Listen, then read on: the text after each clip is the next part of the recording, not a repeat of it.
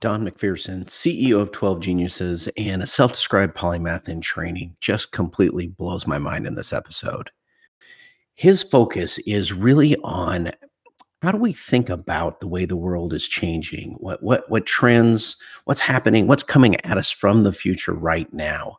And so he spends a lot of time thinking about it. He does a podcast called 12 Geniuses as well and really looking at how life and work is changing. But for our conversation, one of the things that he he hit me with was how would you live your life now if you knew you were likely to live to 120? Now, think about that.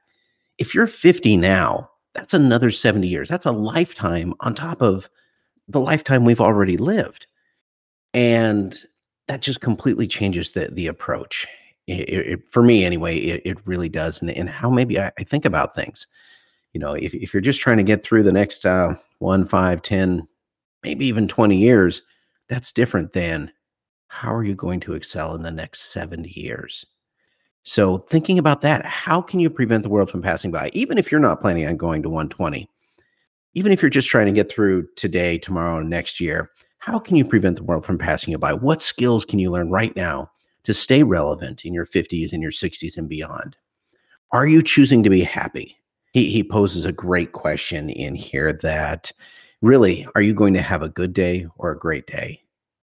You know, there is no third option. So, so what's it going to be? And I just love that question here. You know, uh, not only are you choosing to be happy, but he also talks about how he has gone about and learned to quickly create connections with people he's just met, even when they're from a really, really different background there's just so much going on here packed into this episode. So encourage you to listen to it, listen to listen to all of it because we do cover a lot of topics. And I would ask you to, to share it. Share it with your friends, share it with people that you think would really benefit from hearing about Don's approach. And, and also check out his his uh, podcast, 12 Geniuses. Anyway, uh, let's make it a great day. And it is time to get started. All right. Well, welcome to Midlife Mastery. Of course, this is Brock Edwards. My guest today is Don McPherson. Don, tell us a little bit about yourself. Thanks, Brock. I'm 52 years old. I live in Minneapolis, Minnesota. I have two children. Uh, my oldest daughter turned five on Monday, and my younger daughter is about two and a half. I'm involved in four different organizations. I'm CEO of a company called 12 Geniuses. I'm the executive director of an organization called Think to Perform Research Institute. I am on the board of uh, the Inner City Ducks in Minneapolis, and I'm a co founder of that organization as well. And the fourth organization, I'm a board member of Harmony Foundation in Estes Park, Colorado, which uh, Harmony is a drug and alcohol treatment facility. And I've become very, very good friends with the CEO. Actually, through his recovery journey. He lived with me for about eight years in a duplex that I rented out. I was on one half, he was on the other half. So those are the four organizations that I'm involved with, but definitely because of their age and because it's amazing. My children are first and my family definitely first. So I always thought I waited a little while to have kids. We we didn't have our daughter until I was 30, 31. Um, you, beat me there. I mean, you, you, managed to hold out a little bit longer, and they're great ages. Those are fantastic ages. So c- congratulations there. And, and I love that you, you put them first and foremost there and kind of both the introduction and the wrap up to your introduction. Well, you stay busy. Like I mean, as you go through this list, you know, CEO, director, involved in, in on boards of organizations, they're not all local, and, so you know, you pick some that are thousand miles away from you. So, how do you stay on top of it all? It, it isn't that busy, to be honest with you, and none of it is work. I have the very fortunate pleasure, I guess, of doing all of the things that I love and so I don't really consider any of it to be work. And it's very fulfilling. Every aspect of it is very fulfilling. So it sounds like a lot, but it's fairly easy to manage. I have good people who work with me and we can get a lot done, but it's not overwhelming. It's not as overwhelming as it seems. What does suffer from time to time is the social life outside of the family, but we're one year into a pandemic. So you know i think that suffered for everybody and when the time comes you know I, I hope to pick up some of those relationships that have been put on pause over the last year Yeah, you know, um, uh, yeah, yes, we've all experienced that. Now, I have noticed that uh, my relationship with my family is better now because of it. So, you know, there, for me anyway, there there has been an upside. I got to spend uh, a little more time with with my kids and and my wife, and so that part of it's been nice. But yes, I, I agree. The, the the social aspect from outside of my house has definitely suffered.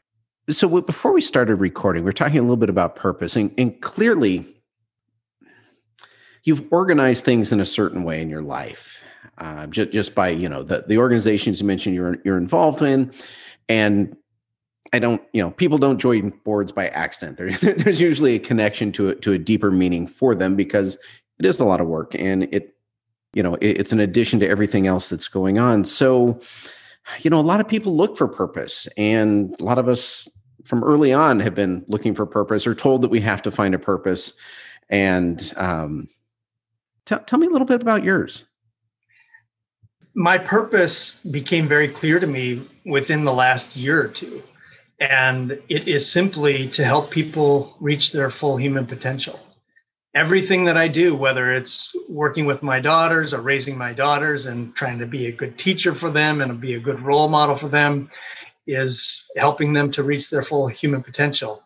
The work that I do with the inner city Ducks, we have about 140 kids who are playing football and basketball they're from North Minneapolis, which is one of the more challenged neighborhoods in Minneapolis. Um, a lot of single moms raising children and economic hardship, but we're teaching them leadership skills and we're helping them get exposed to travel and different parts of of the country. We've taken them to Chicago and Kansas City and Indianapolis and helping to open their eyes and, and help them reach their potential.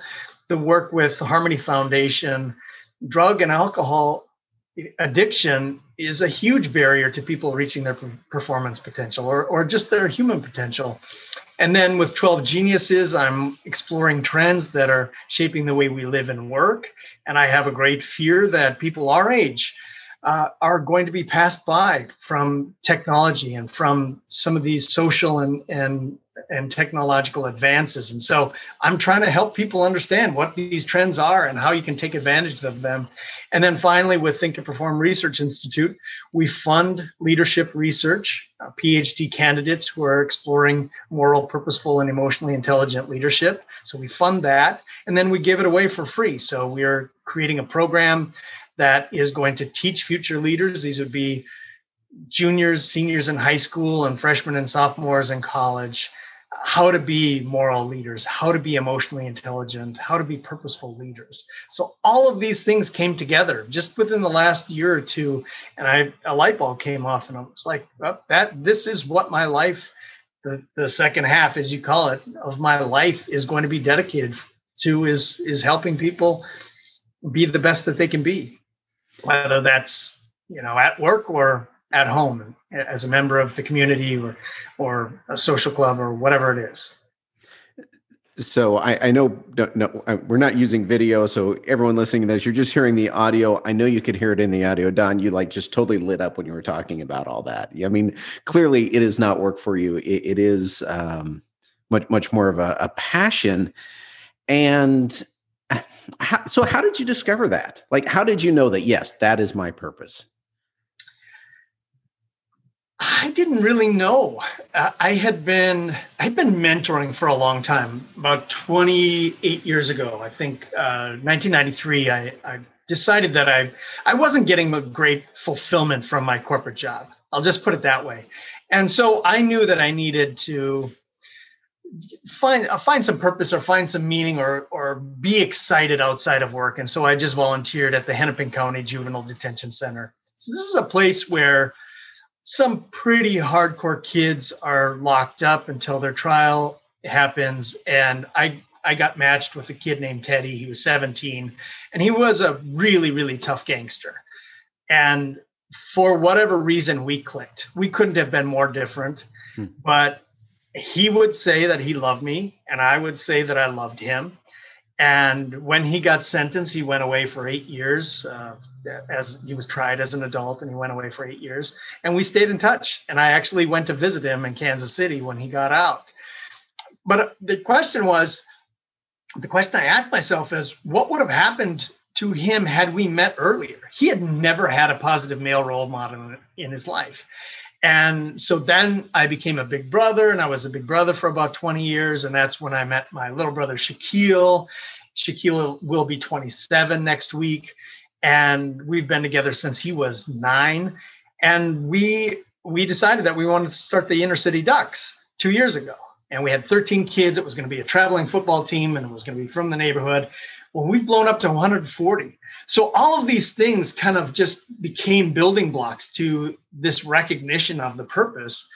And then I had been involved in, in software and HR and helping people become more engaged at work and, and create engaging workplaces. And so the building blocks that I had created over the first you know 20 or 30 years of my career just all intersected to create this purpose that I just was realizing over the last couple of years. And I just decided that the next 30 years are going to be spent doing this. And if I'm working past 80 maybe it's 30 years and beyond.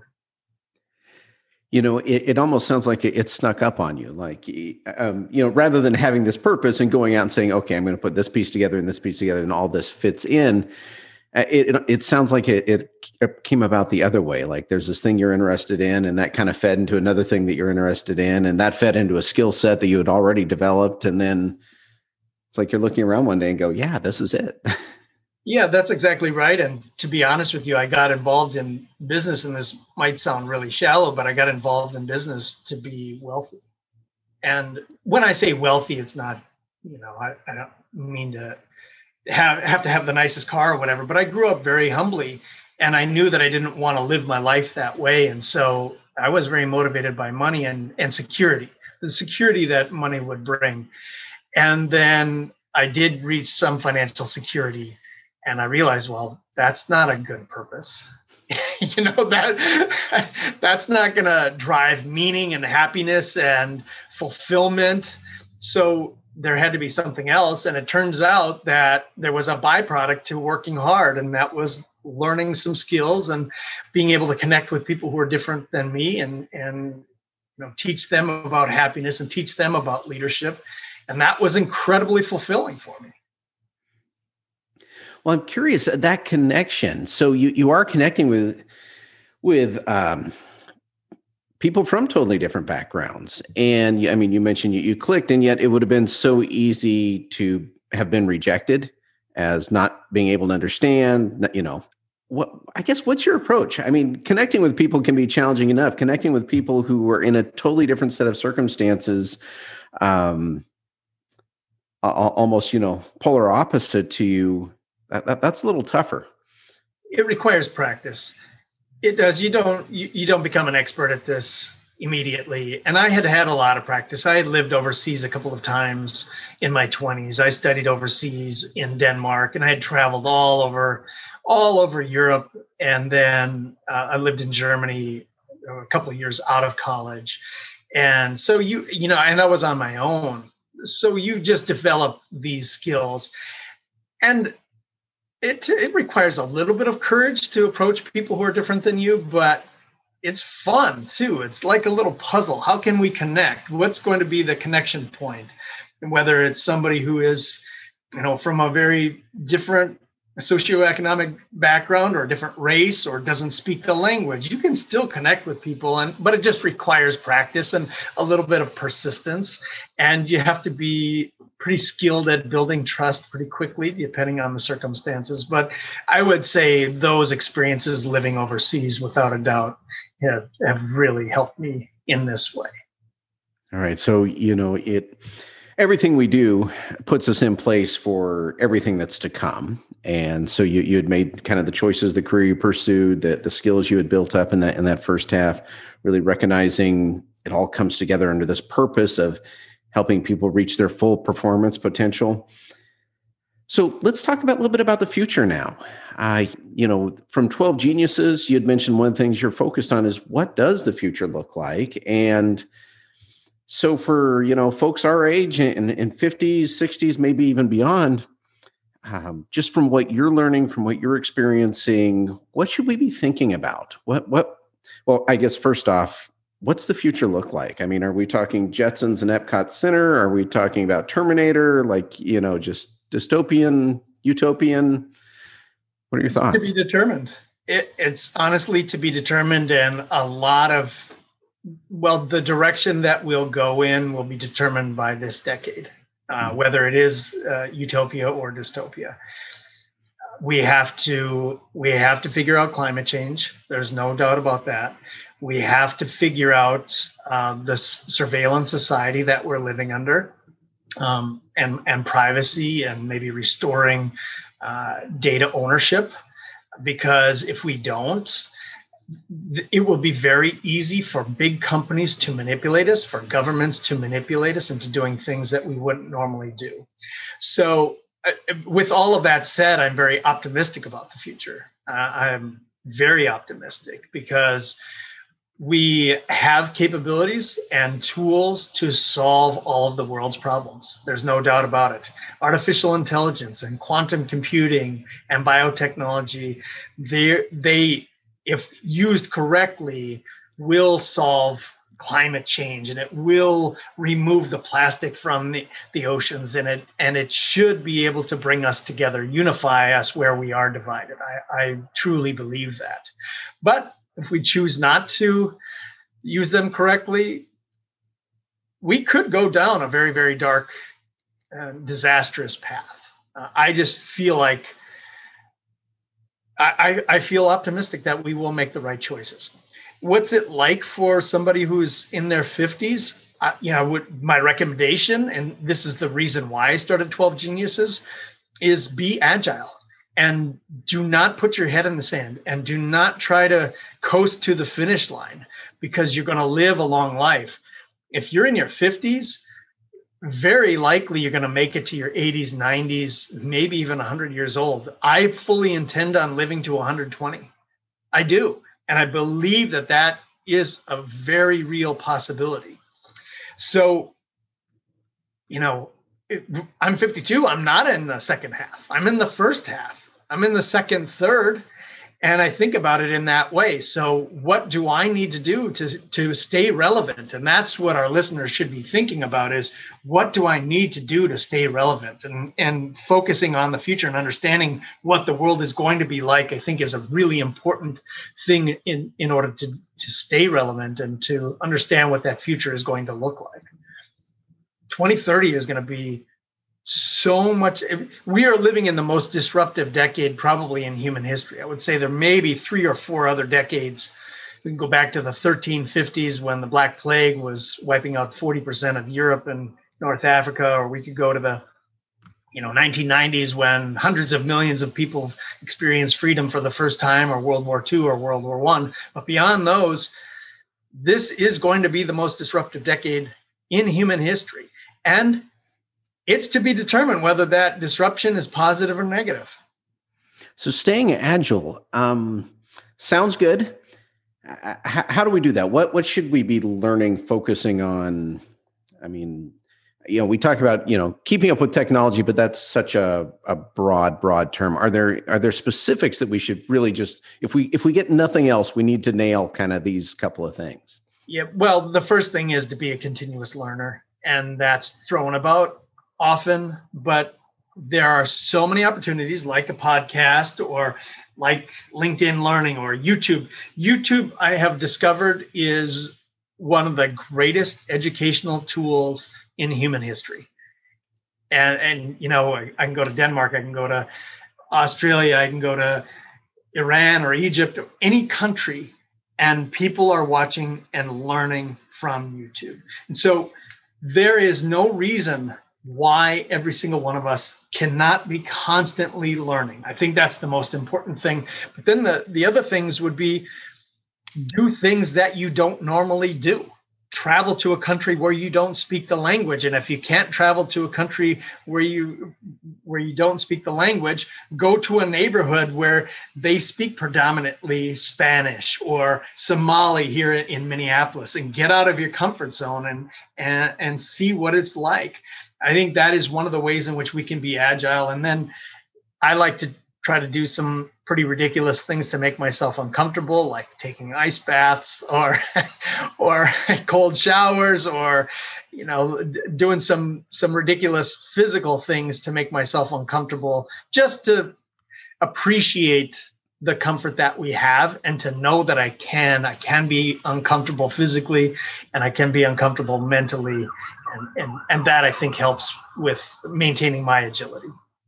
There does seem to be a, I guess, entrenchment. I, I, don't know what the right word is, but you know, you get to a point in your life where you you can afford a little bit of comfort, and it turns out that's a nice thing, you know, compared to the the discomfort of of youth. And, and it's easy to get out of that habit, isn't it? Of of pushing yourself, of trying to find something different. You know, for most of us, there's a period in our life where life throws enough our way to keep us pushing our comfort zone. But then you often we do get to a point where uh, we can kind of coast. And and so so I, I, appreciate the thoughts around just deliberately choosing things to do that are that that are different that that shakes that up for us. Um, and, and i agree with you about youtube. Now you know that those who comment youtube get a lot of flack because some of the comments are um, not not the highest point a, a few men on elect but uh, the videos themselves, and, and, and some of them are great, but um, yeah, it, it, really is. I mean, I think of it almost like you know um, Gutenberg and the printing press. You know, just kind of in the terms of being able to disseminate useful information on a big scale.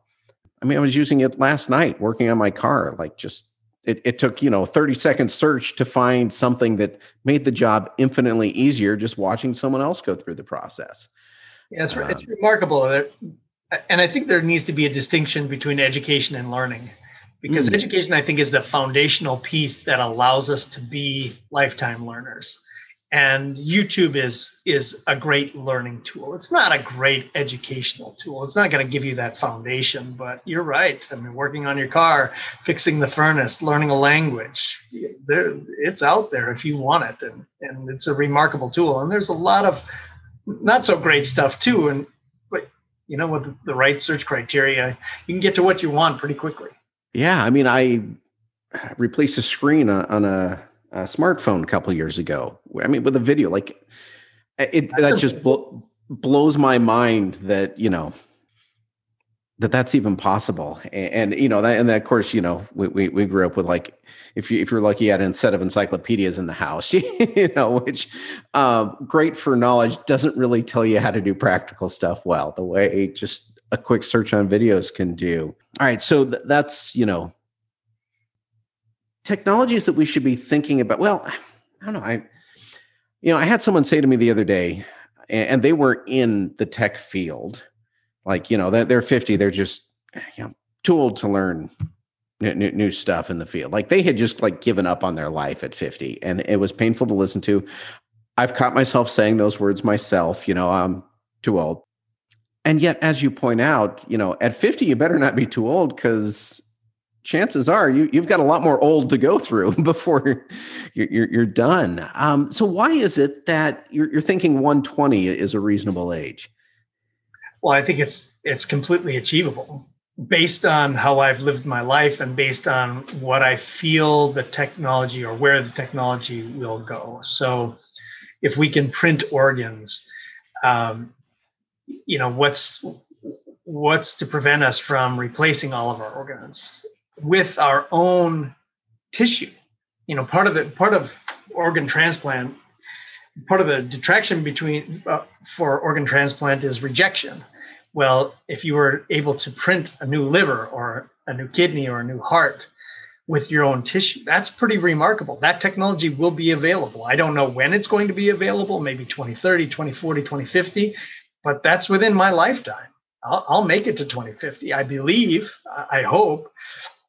So, you know, I just see where and I've been very fortunate to live a pretty clean life and be pretty healthy some aches and pains like most people, but I just feel like that that it is a, a real possibility with where the technology is going, particularly that, that biotechnology. And then if we can you know, I, I, had a guest on my show, Dr. Steven Austad from the University of Alabama, Birmingham, and, and he talked about the first 150 year old person is alive today.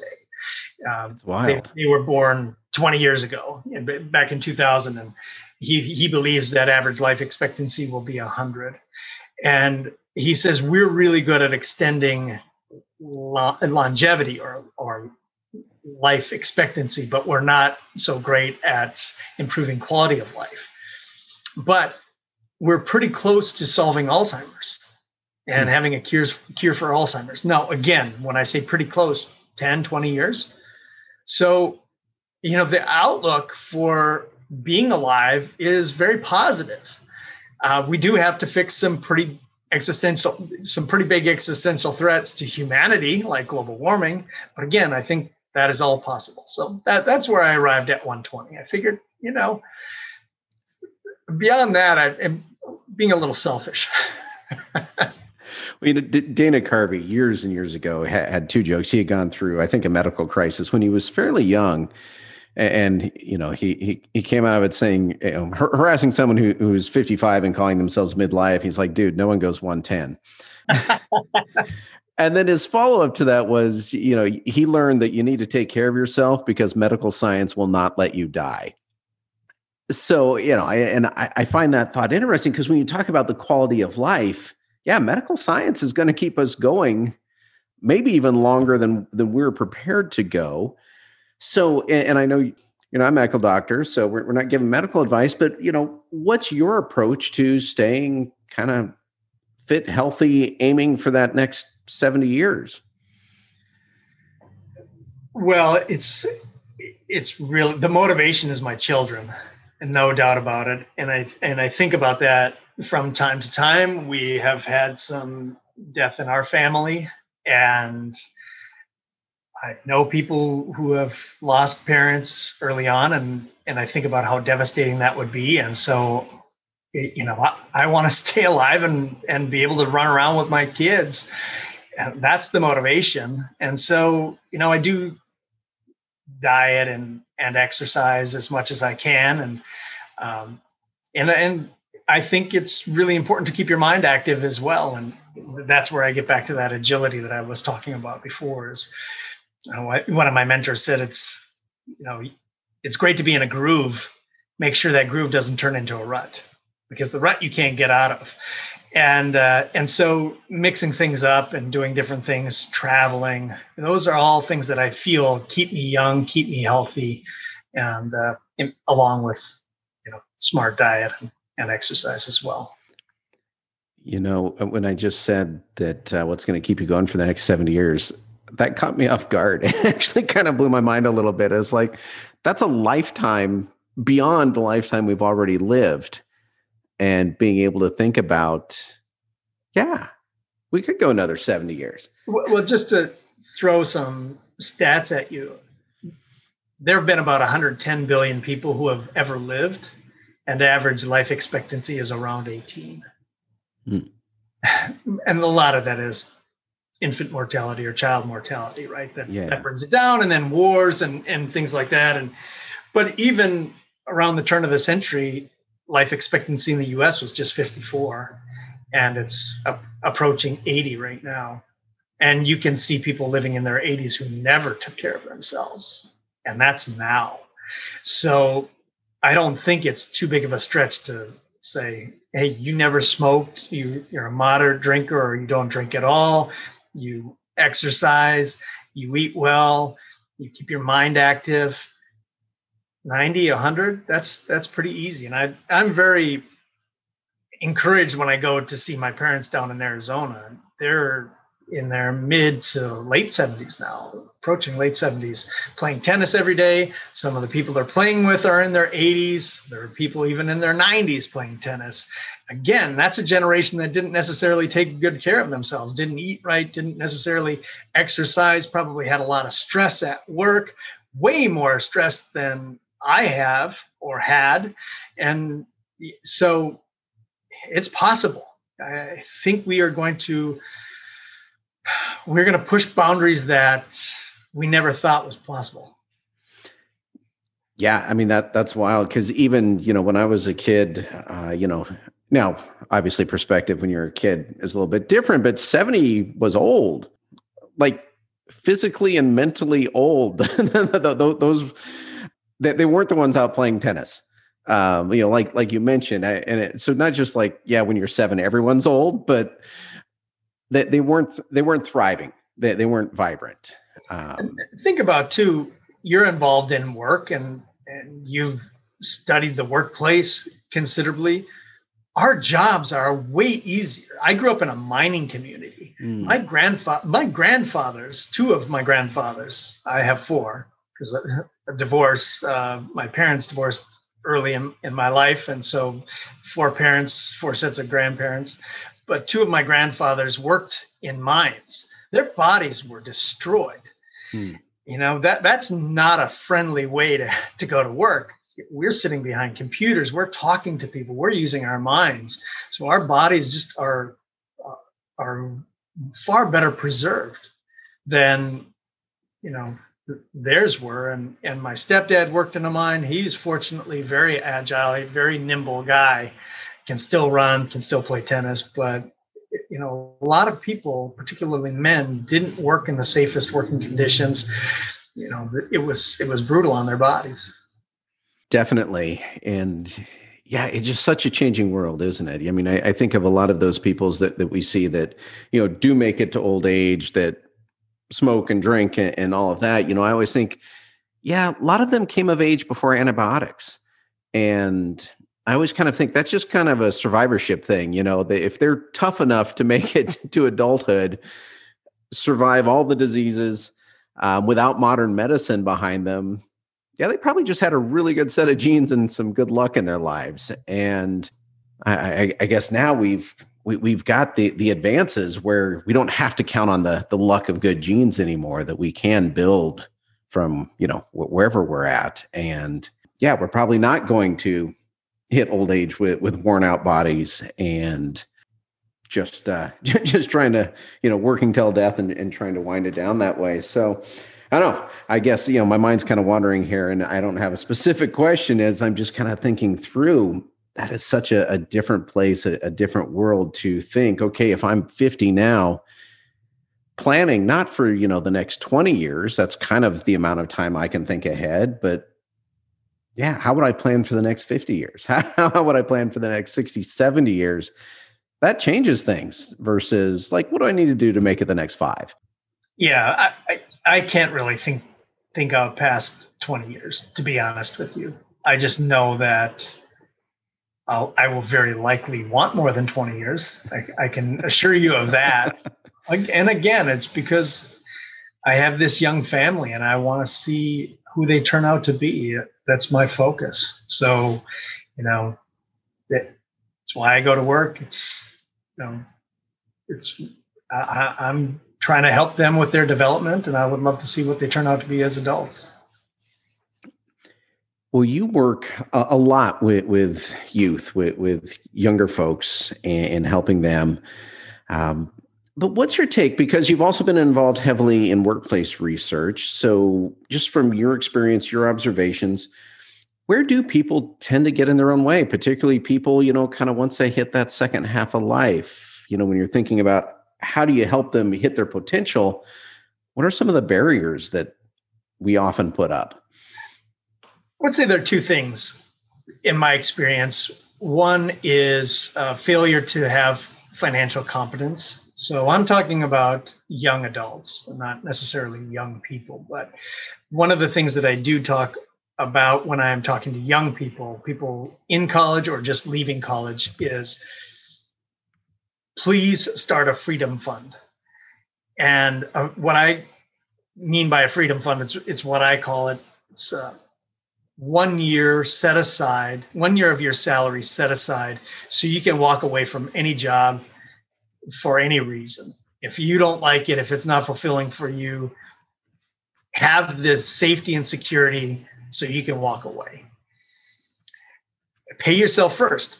So, a lot of people think that, oh, now I'm working, now I deserve a car, now I deserve a nice apartment, some of these really nice things to have without really putting themselves in a position to to be able to walk or to have established freedom. So that's the first thing.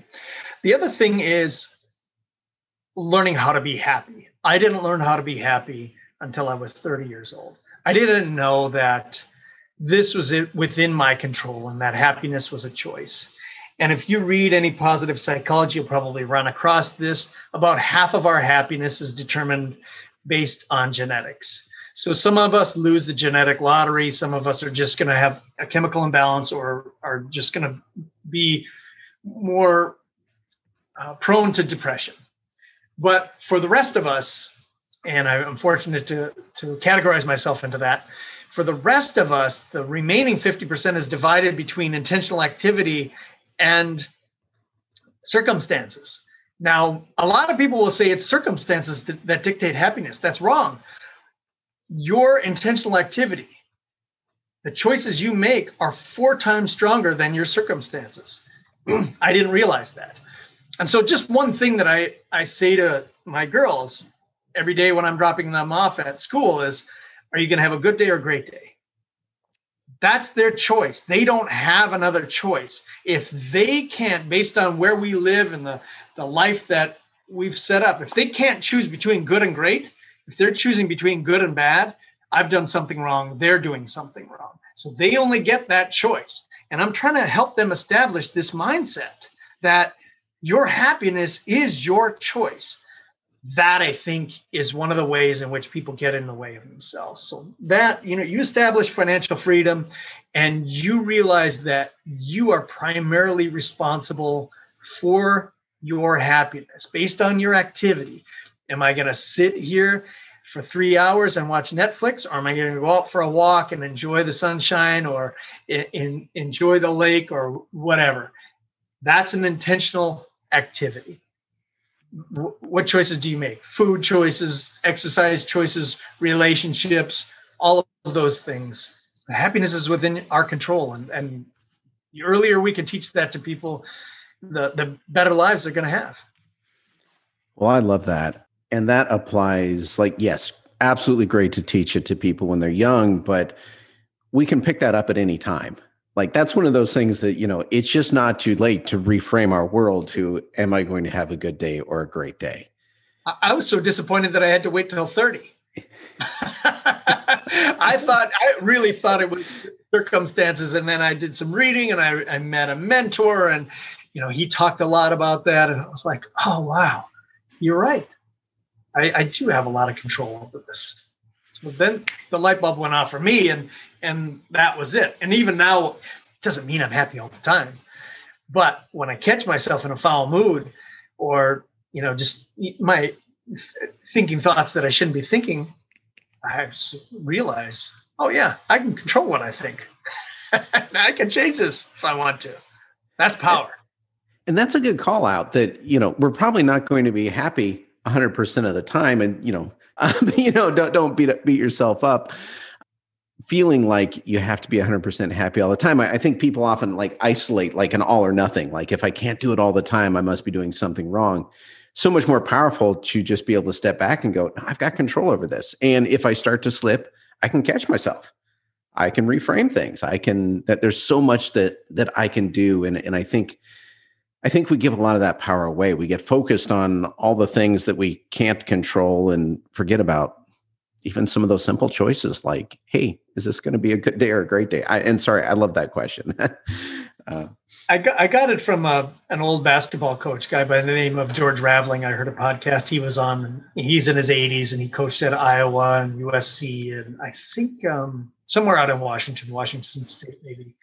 African American guy. He was on stage when Martin Luther King delivered the I Have a Dream speech. He actually has the notes. Dr. Oh, King oh, wow. gave him the notes. Yeah, he's a fascinating guy.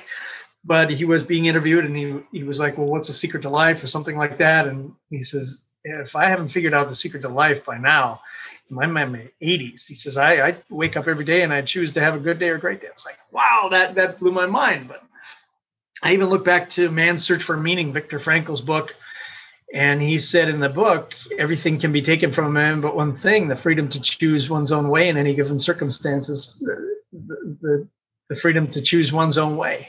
This is a guy who survived the concentration camp.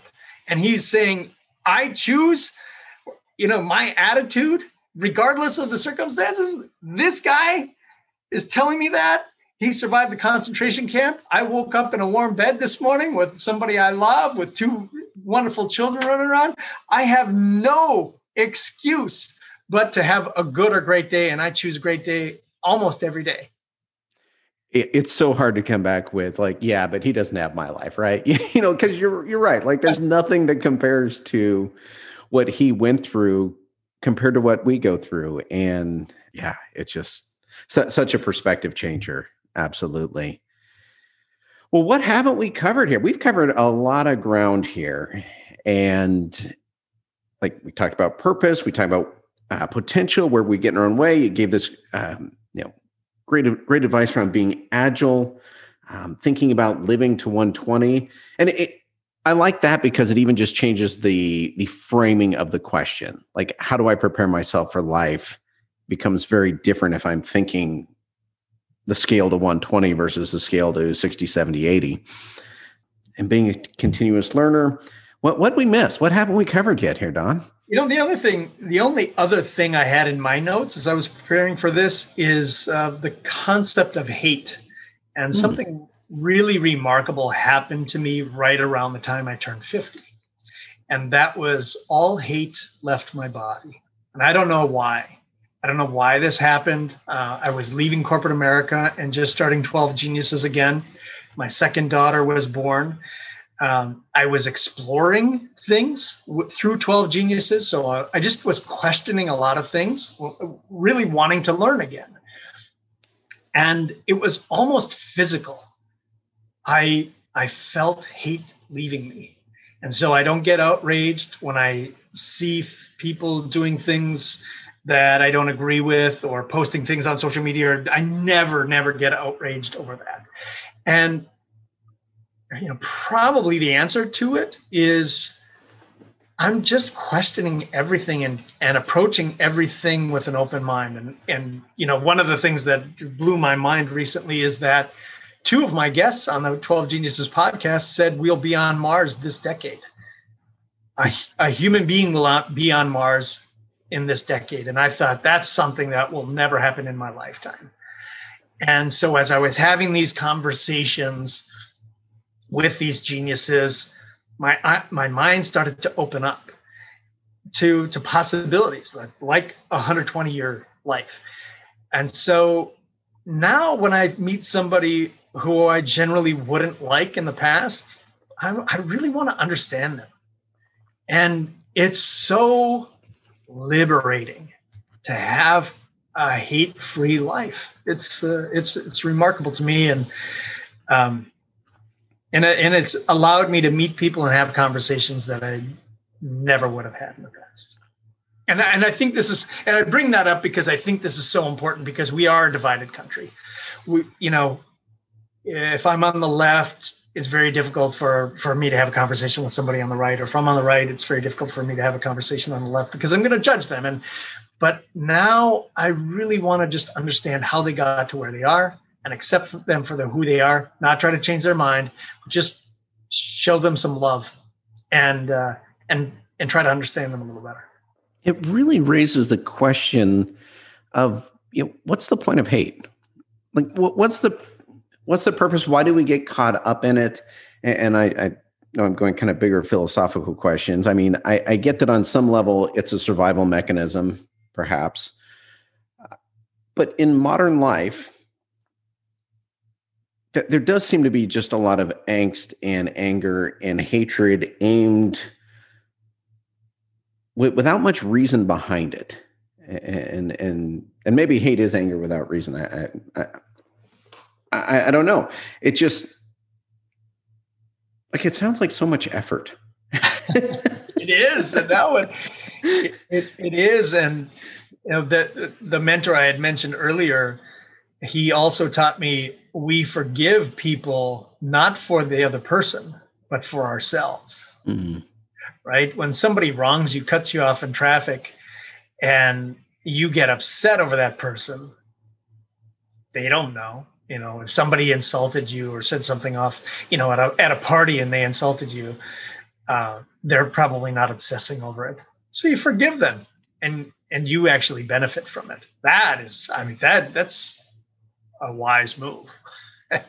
so if you can do that, you know, you're you're really in a good place. Well, if you just think about like all the time people spend riled up trying to channel that this anger and, and, and, emotion that doesn't change anything, doesn't change the other person. The other person may not even know, doesn't affect them. It, it just feels like such a a waste on so many levels. Like not not not only is it not changing anything, but the, the person who, who's angry is not growing, developing, doing something productive with their day. um, it, it, just so, so much misplaced energy. Perhaps it's just like like when we talk about you know loss of work potential whatever when people are disengaged i mean hate and anger that that's so much more than disengagement and it just seems like wow we could all be so much more productive if we could just you know stop stewing because I, I think hate's one of those emotions that feeds itself. Yeah, and that's that's why emotional intelligence is going to be a superpower. It's going to be a superpower among our companies and among our employees. And if you can harness your emotions, manage your emotions, control your emotions, uh, be authentic with people, you're gonna you're gonna do all right in this world. I think that's a fantastic place to end it right there. You're going to do all right in this world. We'll wrap up there because that's a lot. Um, and, and, that's awesome. And, and, so I'm kind of stumbling over my words here, Don, because you've got me thinking so much at the end of this conversation here. And I love that. You, you, we've been talking about, you know, podcast 12 Geniuses clearly people should go listen to it um, because you're, you're having big conversations with super smart people. Where can they find it? 12geniuses.com. The number Easy. one, the number two. So just use the number symbols and go to 12geniuses.com. Excellent. So, and you just launched your your fourth season, was it? That's correct. We are focusing on the future. We've done the future of healthcare, education, and climate change, and then in a couple of weeks, we will release the future of artificial intelligence. And that's a fascinating conversation. Yeah. They're yeah. all really interesting. Really, really bright people. It's it's I'm just humbled to be able to talk to these people and try to try to keep up with them.